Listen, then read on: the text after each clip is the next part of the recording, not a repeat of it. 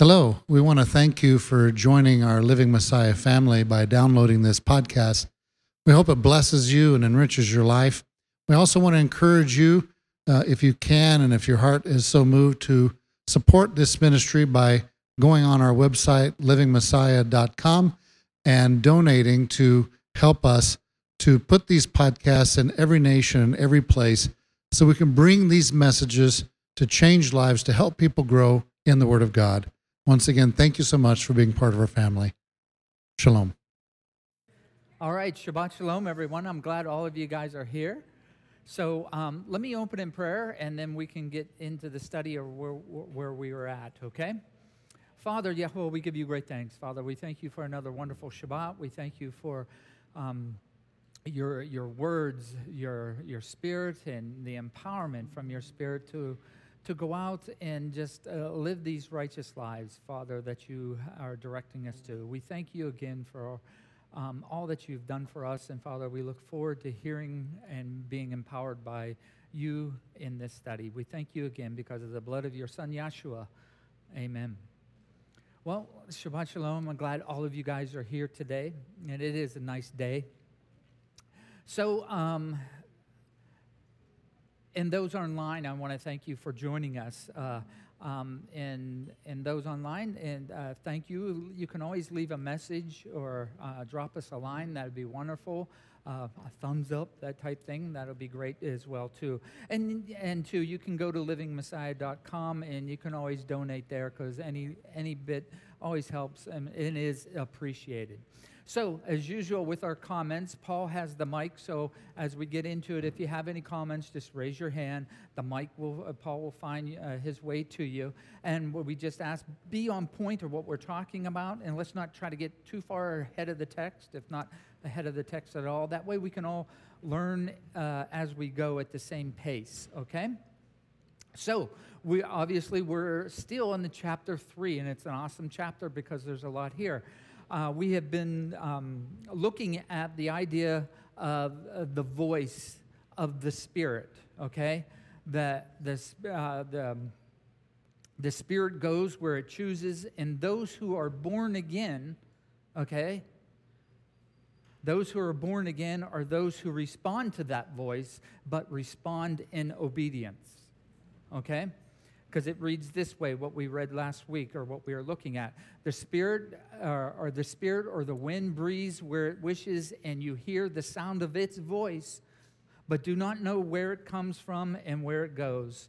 So is everyone who has been born of the spirit or has been born again okay? So let's continue with this conversation that yeshua is having with nicodemus here.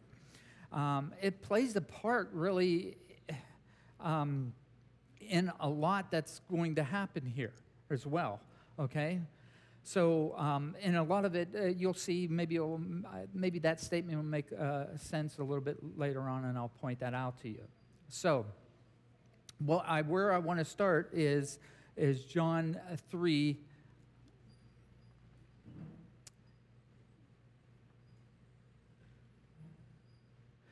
Um, let's go down to 12 because we had read a lot of that last week and there's no point of really going over and over and over that point. So if we go down to 12 if you do not uh, believe when i speak to you about earthly matters and again he's talking to nicodemus um, uh, about that idea of born again we went over that uh, uh you know.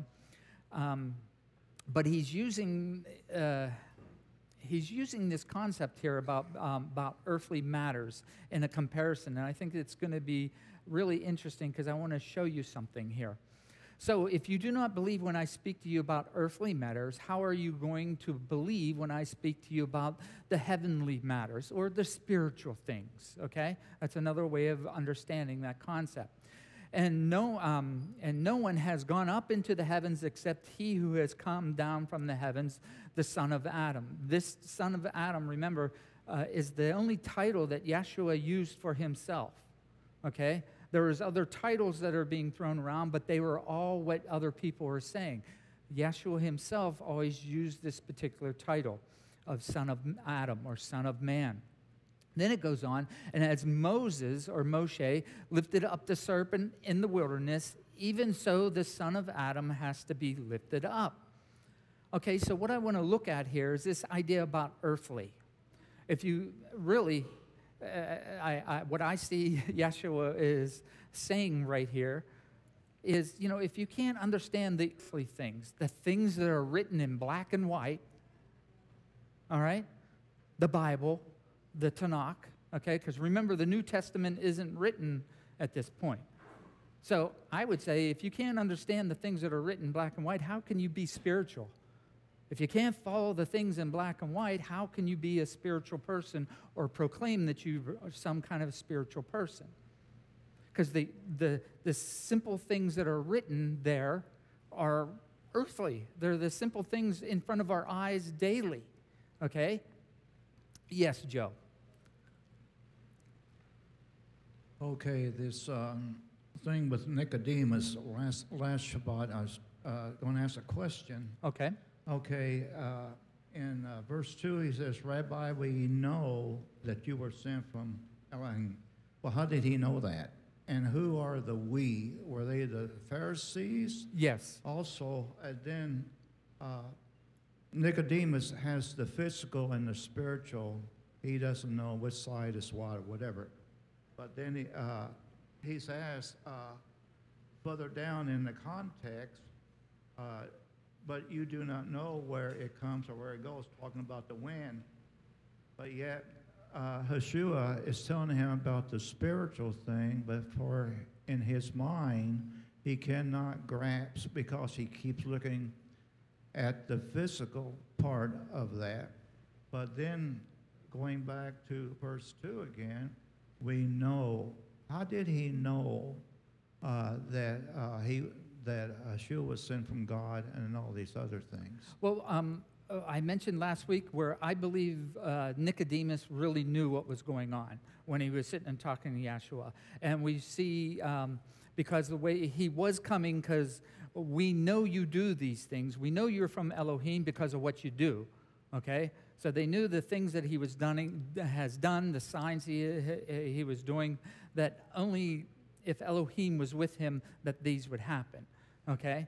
So he, he, he really knew who Yeshua was, and what I put forth last week was it was, um, and this is com- my complete opinion again, is in that dialogue right there that's going on, uh, especially because it says we, he was going, um, going to Yeshua, knowing that possibly that he is the Messiah, but he should come to the council of the Pharisees to be approved to be such one, to do those actions.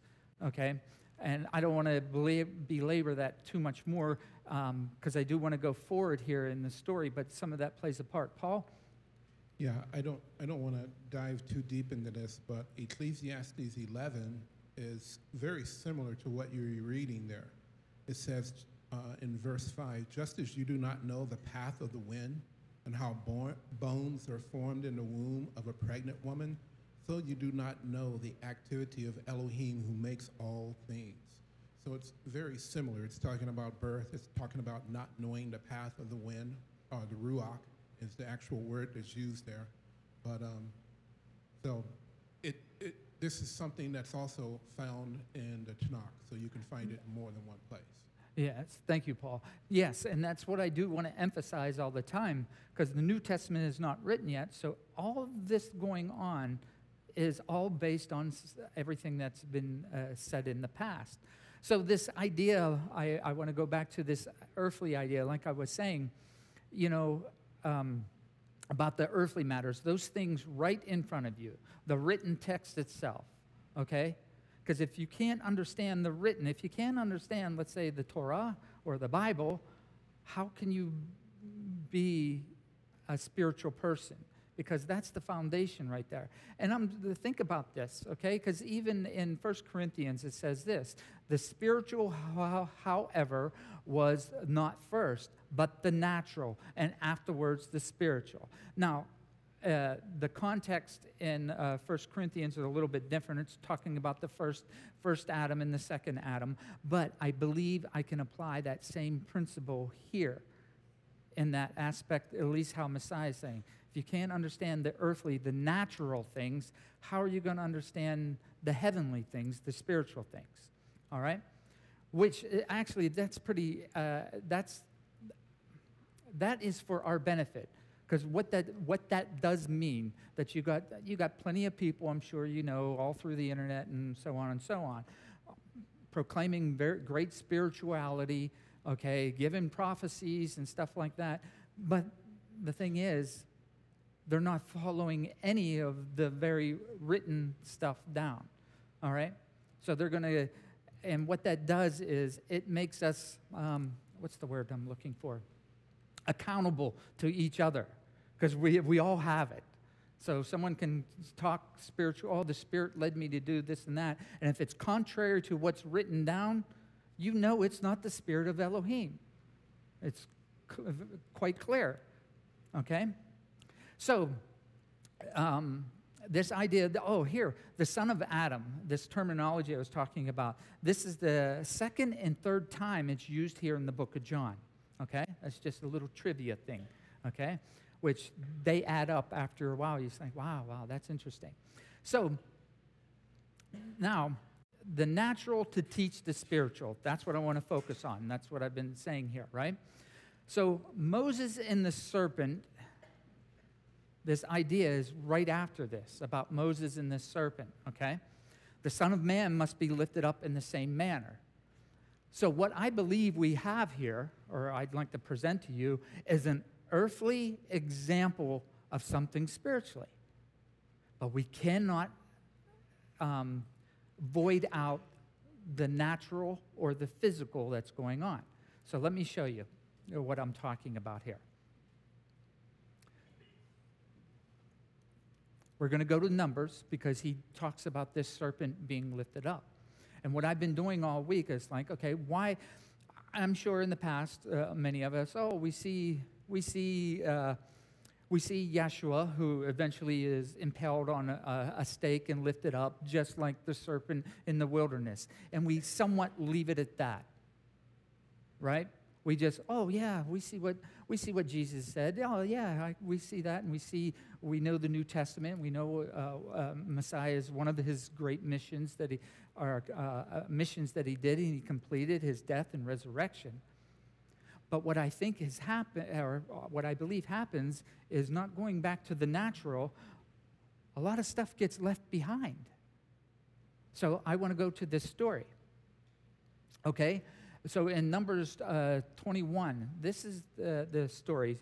Uh, I got a little bit before 1 here. Okay, what happens right before verse 1 here? Uh, some, let me see, what is it? Uh, a, king, uh, a king rises uh, who dwelt in the south, a Canaanite king. And Israel's there, and Israel goes to Elohim, Yahweh, and says, You know what? If you hand them over into our hands, we will put under the ban or devote everything that we get from this enemy and give it to you. And it says that Yahweh answered Israel and they overcame their enemy that day. And obviously, they must have donated or uh, devoted everything just like they commanded. Now we're going to go to verse 4. And they departed from Mount Hor by the way of the Sea of the Reeds to go around the land of Edom. But the being of the people grew impatient because of the way. I have that highlighted because I think we all struggle with the impatience of the way. But then it goes on, and the people spoke against Elohim and against Moses. Why have you brought us up out of Egypt to die in the wilderness? For there is no food and no water, and our being loathes this light bread. And Yahweh sent fiery serpents among the people, and they bit the people, and many of the people of Israel died. Then the people came to Moses and said, We have sinned, for we have spoken against Yahweh and against you. Pray to Yahweh to take away the serpents from us. So Moses prayed on behalf of the people and this is the response from the Most High.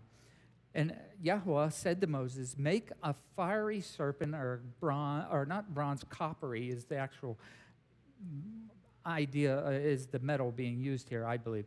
So make a fiery serpent and set it on a pole, and it shall be that everyone who is bitten, when he looks at it, shall live. So Moses made it a copper serpent and put it on a pole, and it became and it came to be if the serpent had bit anyone, then he looked at the copper serpent, he lived. So there's a lot here.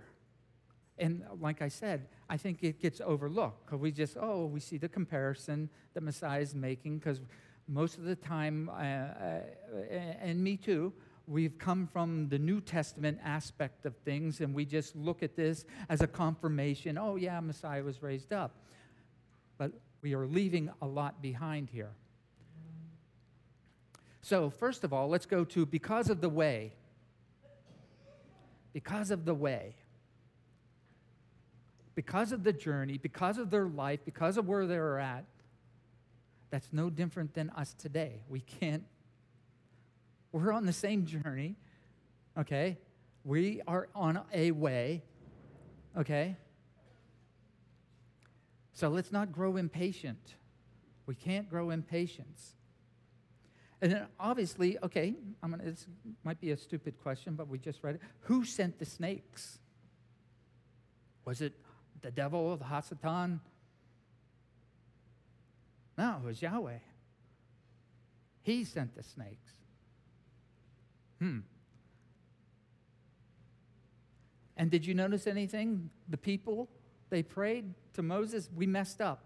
They knew instantly they messed up. Not only they were speaking against Moses, they spoke against the Most High. Okay? And we'll talk about the bread here in a little bit, with that they loathe. So, real quick, what's the context? Messiah is using this example of a people complaining, right? And by the way, this is the 14th time that they complained by my counting. And after this complaint, there's no more. It, uh, for instance, he has uh, this 14th time was the final time. You never hear them complain again. So, in some ways, we could say the Father sent a final solution to the problem. He sent snakes to bite the people and to kill them because of where they're at. Now, the snakes wasn't taken away. They prayed. Hey, Moses, yeah, he lifted, they, you know, have them take the snakes away. The father responded, No, I'm not going to take them away, but I am going to give you something to look at. So he didn't answer the people in that manner, okay? Maybe he knows humanity. It's like, and maybe what we see in Yeshua is the final answer. The final hope is Yeshua, okay? But did you notice, by him sending these snakes, that was his response. Now, here's the other huge context that gets avoided. Yeshua is using this, and remember, the New Testament isn't written, and I've showed you everywhere that Yeshua, whatever Yeshua did, he did because his father told him. Okay? So they're complaining on the way here, again, for the 14th time. They're sent this final solution, and guess what?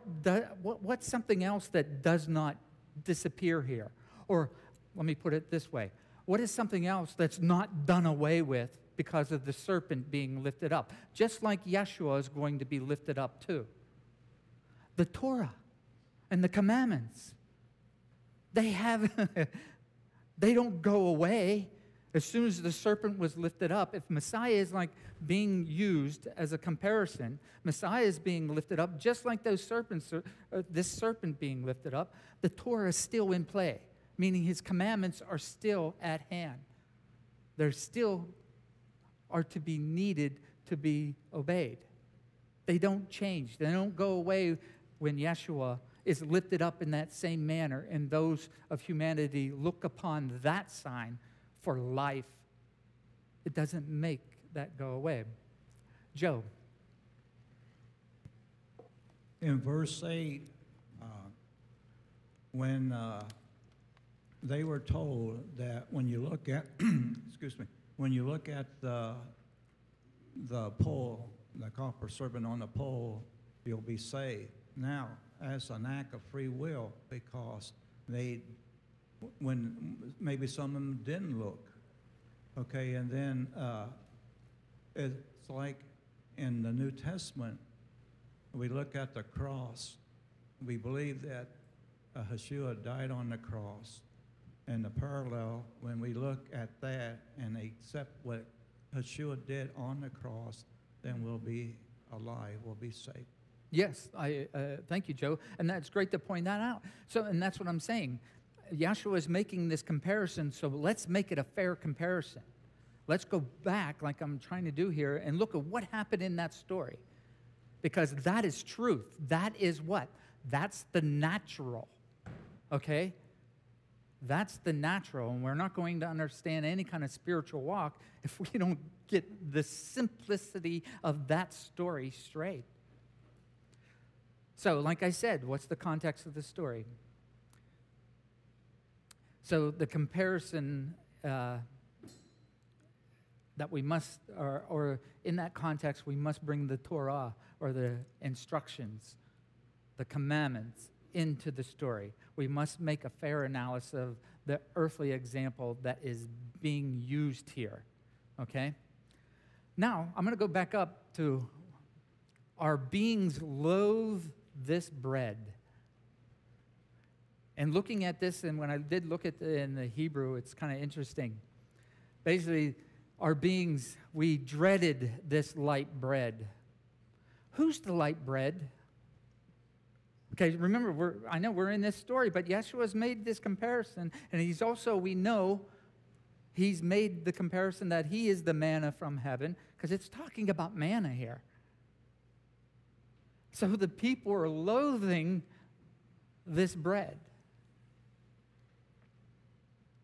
So let's just say if they didn't loathe this bread, Yeshua, who is the Torah, who is the commandments, if they didn't loathe the law, they wouldn't be in the predicament of complaining and having serpents in their life. So our beings loathe this light bread.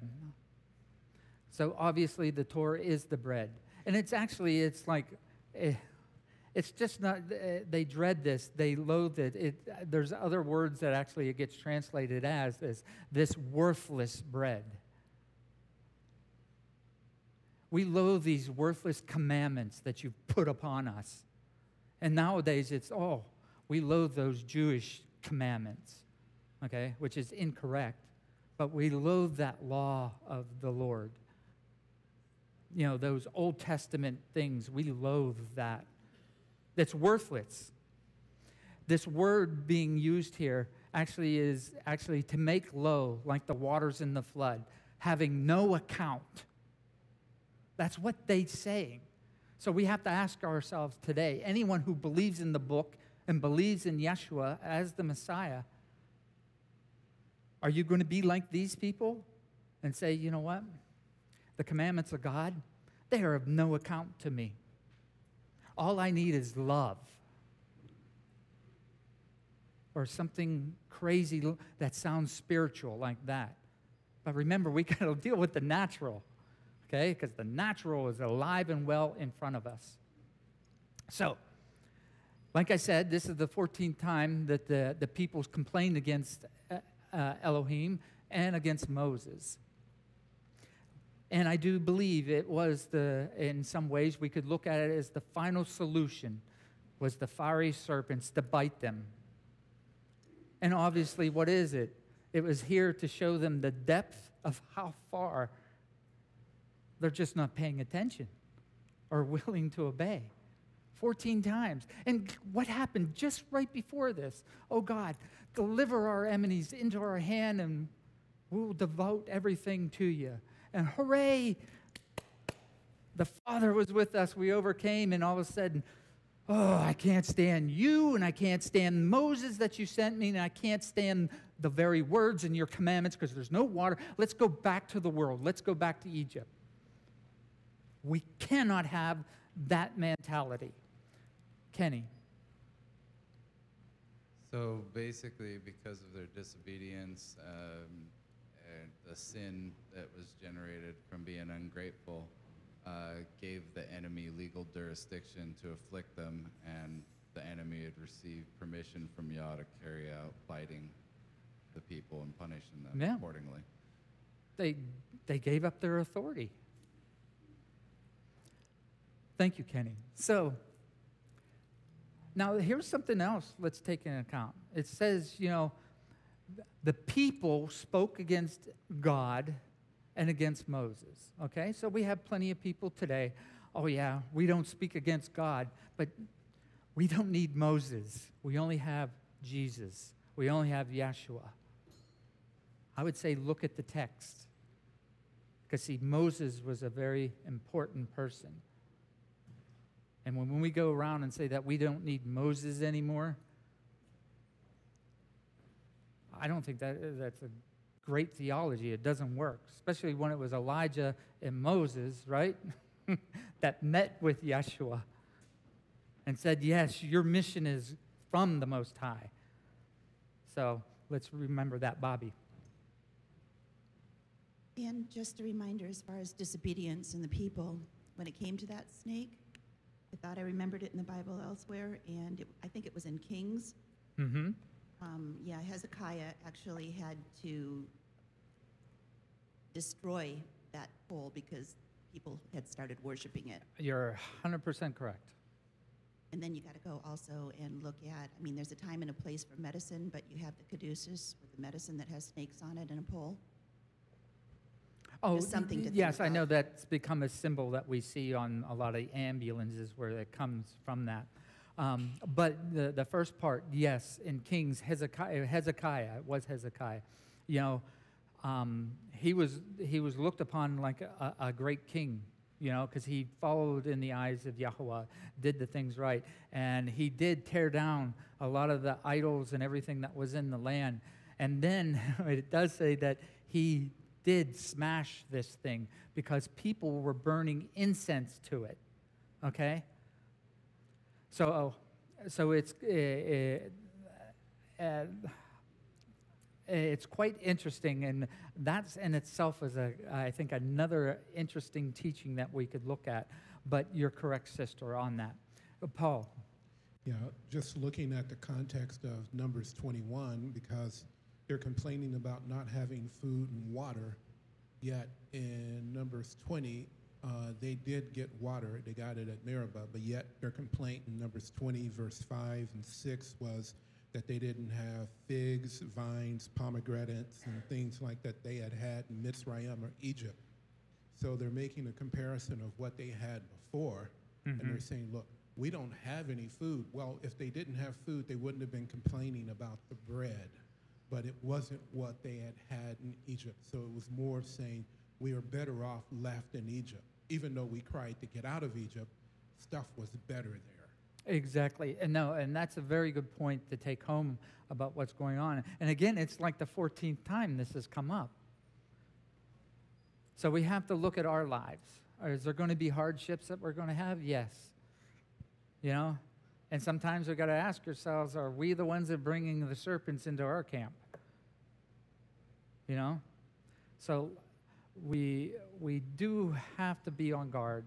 He has called us to be, uh, to walk, walk a, a higher standard, you know, in front of all the people. Yes, sister, I'll get you, and then um, I want to share something else with you. And that's exactly my point that I was going to make is like within our own lives is that many people and many of us we complain when we're told not to complain to be blessed and and glad for what we have that Yah has given us including our lives and that we are being refined and going through hard times but many people in the world will take the broad road rather than the narrow road when the, because they think it's easier at you know to them to just do what they want but in essence to submit to Yah and do his will and take the narrow road as Matthew says we are better off, even though it may be a little harder. It, he will make it easier for us. Yeah. Thank you, sister. So, what I uh, this section, what I want you to get out of this is, obviously, Messiah is comparing this. So we need to understand uh, uh, maybe a little bit more. And to be honest, there's a lot more that's here as well. But let's uh, we can at least see that Yeshua is that last hope. If this was like the last solution, and they didn't complain anymore, the Yeshua is the final solution to our problem. Okay. And the thing is, it always was. He was always that hope and that answer even beforehand, which I think is uh, really, really interesting. So, when we read this, let's not separate Yeshua from this story in Numbers and realize he is that hope, like I said. He is that solution. But the, Tor- the Torah, the commandments, the instructions, they're still there. They're still there. What love our Father has for us. So the serpent on a pole, and it, is, it'd be like a flagpole. Um, in Isaiah 30, it's up on a hill, and it has this idea of being a banner. You probably uh, know what verse or what section I'm going to go to here, real quick here. So it was raised as a standard in Isaiah 49, raised as a banner. Okay, something that you look upon that you that gives you a signal almost. So we can even see Yeshua is the last signal that humanity has. Okay? I'm going to go through, let me see. Uh, yes, let's just head on on through. Then it goes on so that whoever is, okay, this is going to be really interesting. What did we just learn, this whole idea? Did you ever know John 3:16? We all know that verse, right? We see it all. It is related to the serpents in Numbers. But you'd never thought about that before in that sense, huh? So everything that we just learned about in Numbers. Then it goes on. So so so that whoever is believing or trusting in him, looking upon him, doing what he says, remember the Torah hasn't changed and is there, should not perish but possess everlasting life.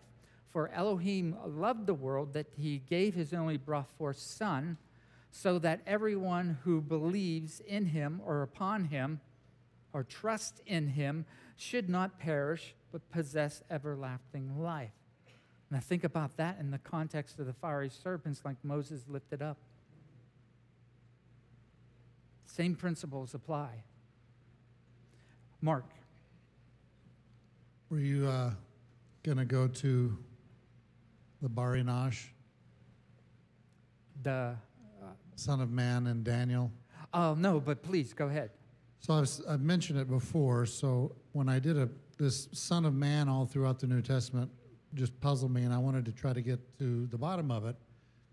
And so I did a word search on the phrase "Son of Man," and and it always in the Scripture comes up Ben Adam in Hebrew, Ben Adam, Ben Adam, Ben Adam. It's Hebrew word for son of man.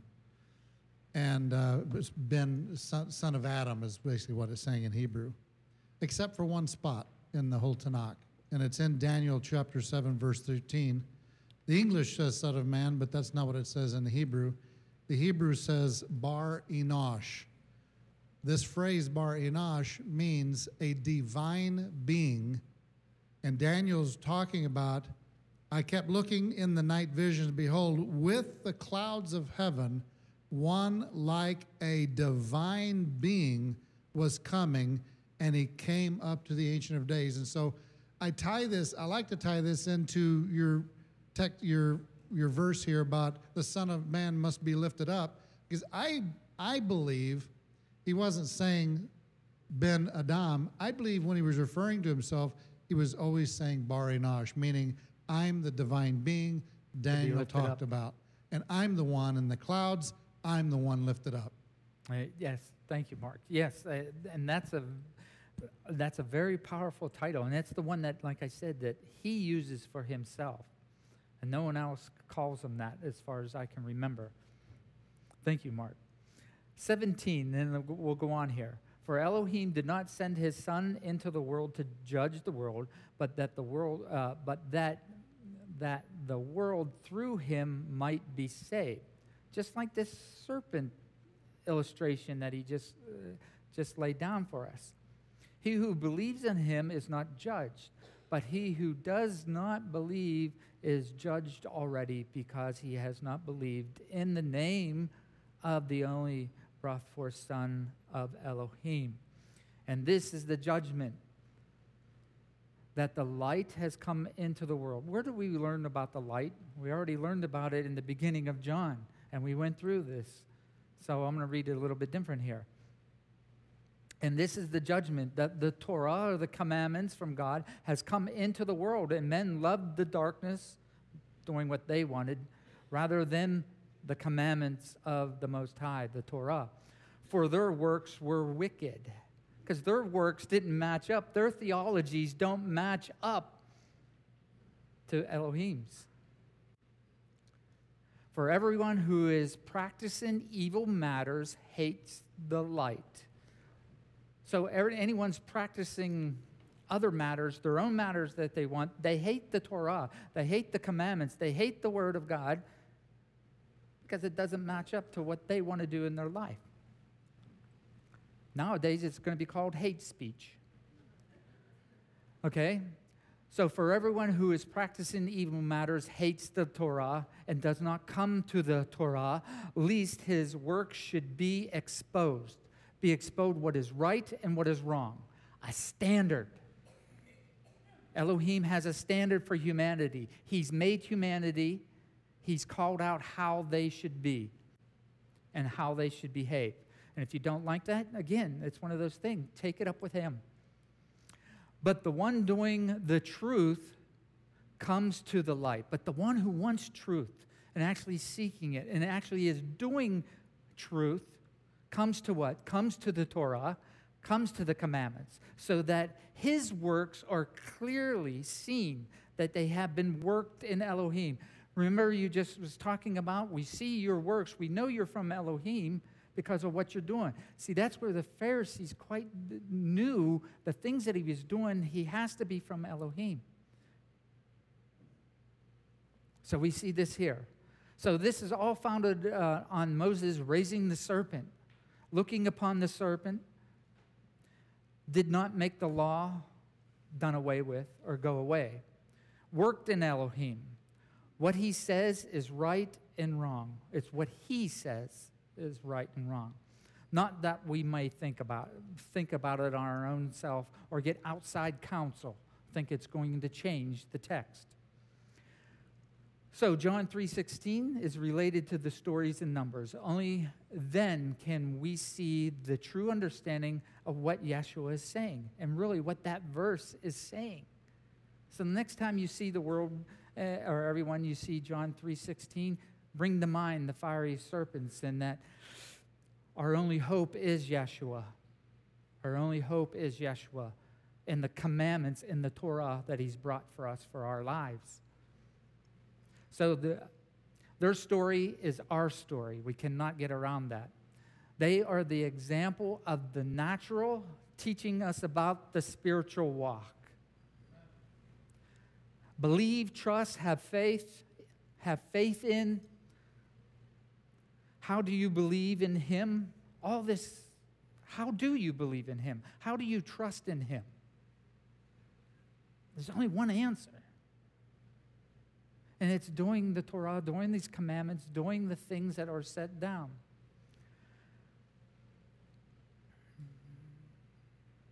And we have to ask ourselves do, do we do what he teaches? Anybody believes in the God of Abraham, Isaac, and Jacob. Do you believe in Yeshua as your Messiah? Do you believe enough that you're doing what he's told you to do? These are questions that we have to ask ourselves all the time. And, and He's always refining us all the time as well. I know I'm not the only one getting disciplined all the time. Okay? What is He teaching us from Mount Sinai? That, we have to understand that.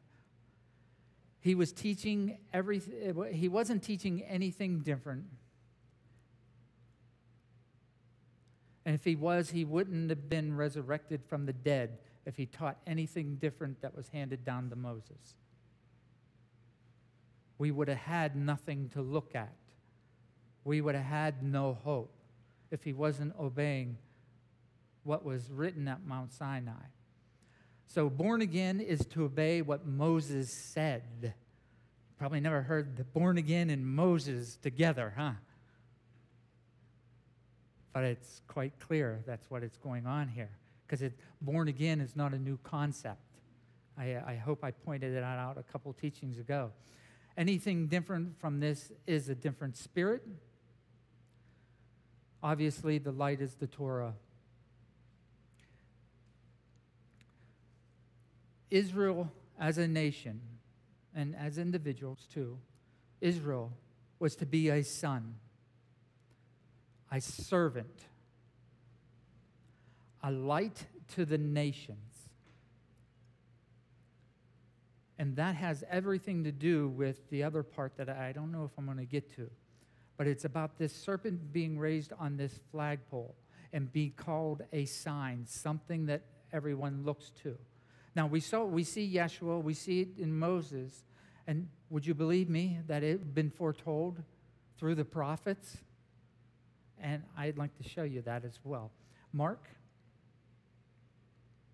So I like what it's amazing. Again, we're going to find out how close some of the things are, both what you're speaking about and what I'm going to be speaking about. And so you, you you've mentioned several times nothing new. What you know, there's what's what we see in the New Testament is founded and based on what's in the Tanakh. And so the same concept of believer. So the believer wasn't invented in the New Testament. In um, Isaiah 43, verse 10, it says, You are my witnesses, declares Yahweh, and my servant whom I have chosen, so that you may know and believe ooh, here's the believers. the believers weren't just reinstituted in, in, in the Matthew and Mark, Luke, and John. God's saying, I need all you believers to stand up. If you're a believer, stand up and raise your hand right here. And here's why so that you may believe me and understand that I am, he. he. Thank you, Mark. That's very, very powerful. And it's amazing how much, uh, how much I got to tell you is in Isaiah that I've learned is more in an Isaiah than I ever thought was in Isaiah. So we're real short here, and what I want to do is um, maybe give you homework. Okay, so uh, uh, real quick, Joe, and then. Okay, the judgment is that light has come into the world, and men love the darkness rather than the light. Well, Yeshua was the light, and like a light, he's a flashlight, exposing the darkness. And anyone who is practicing evil hates that light because they don't. Uh, they're in the darkness. They don't want that light, lest their work be exposed. But the one doing the truth comes to the light, Yeshua, and this work is clearly saying it's a Torah. Yes. Excellent. Thank you, Joe. So, what I want to do, we have to close here real soon. So, we're, uh, we're talking about the serpent on that pole, okay? And I want to show you, uh, um, and we're, we're going to discuss this next week. So, what I want you to do, write this down. It'll be Isaiah 49 22 is where the verse is, but I want you to read Isaiah 49, uh, the whole chapter because you really need the, whole, the context of what's going on. And remember, we're talking about a signal, a banner, something being lifted up for the people to look at and have hope and have life. Because that's the same thing that we see what happened in the wilderness here in Numbers with the fiery serpents, and we obviously we can see it so clearly with Yeshua. So let's go in between and see how this message has been going on. And there's a part in there that um, we will read it next week, and I'll show you how much that is even more for us today of him bringing his children, his complete household, household together. So, uh, what's that? Isaiah 49. The specific verse, but I, I want you to, Isaiah 49 22 is the specific verse, but it's before and after. All play a part of that and then play a part. And see other things that maybe the Most High reveals to you. I did Because if I started, I have to, I only have one minute left, and that wouldn't be right. Bottom line. So, um, so I hope um, if you have any questions um, online, you can uh, uh, just uh, respond there. Or if you have any other questions, um, uh, you can see me after, or bring them up next week. But this comparison, I think, is an awesome comparison. And my hope is that you you see more that's going on in the text. That I know I see more going on than I ever thought was going on in the text that He has given us a final solution. So let me close in prayer. Father Yahweh, we give you great thanks. Father, we thank you.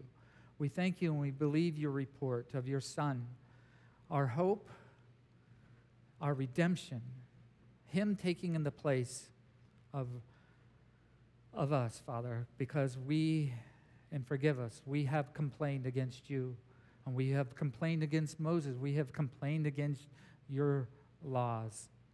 Forgive us, Father.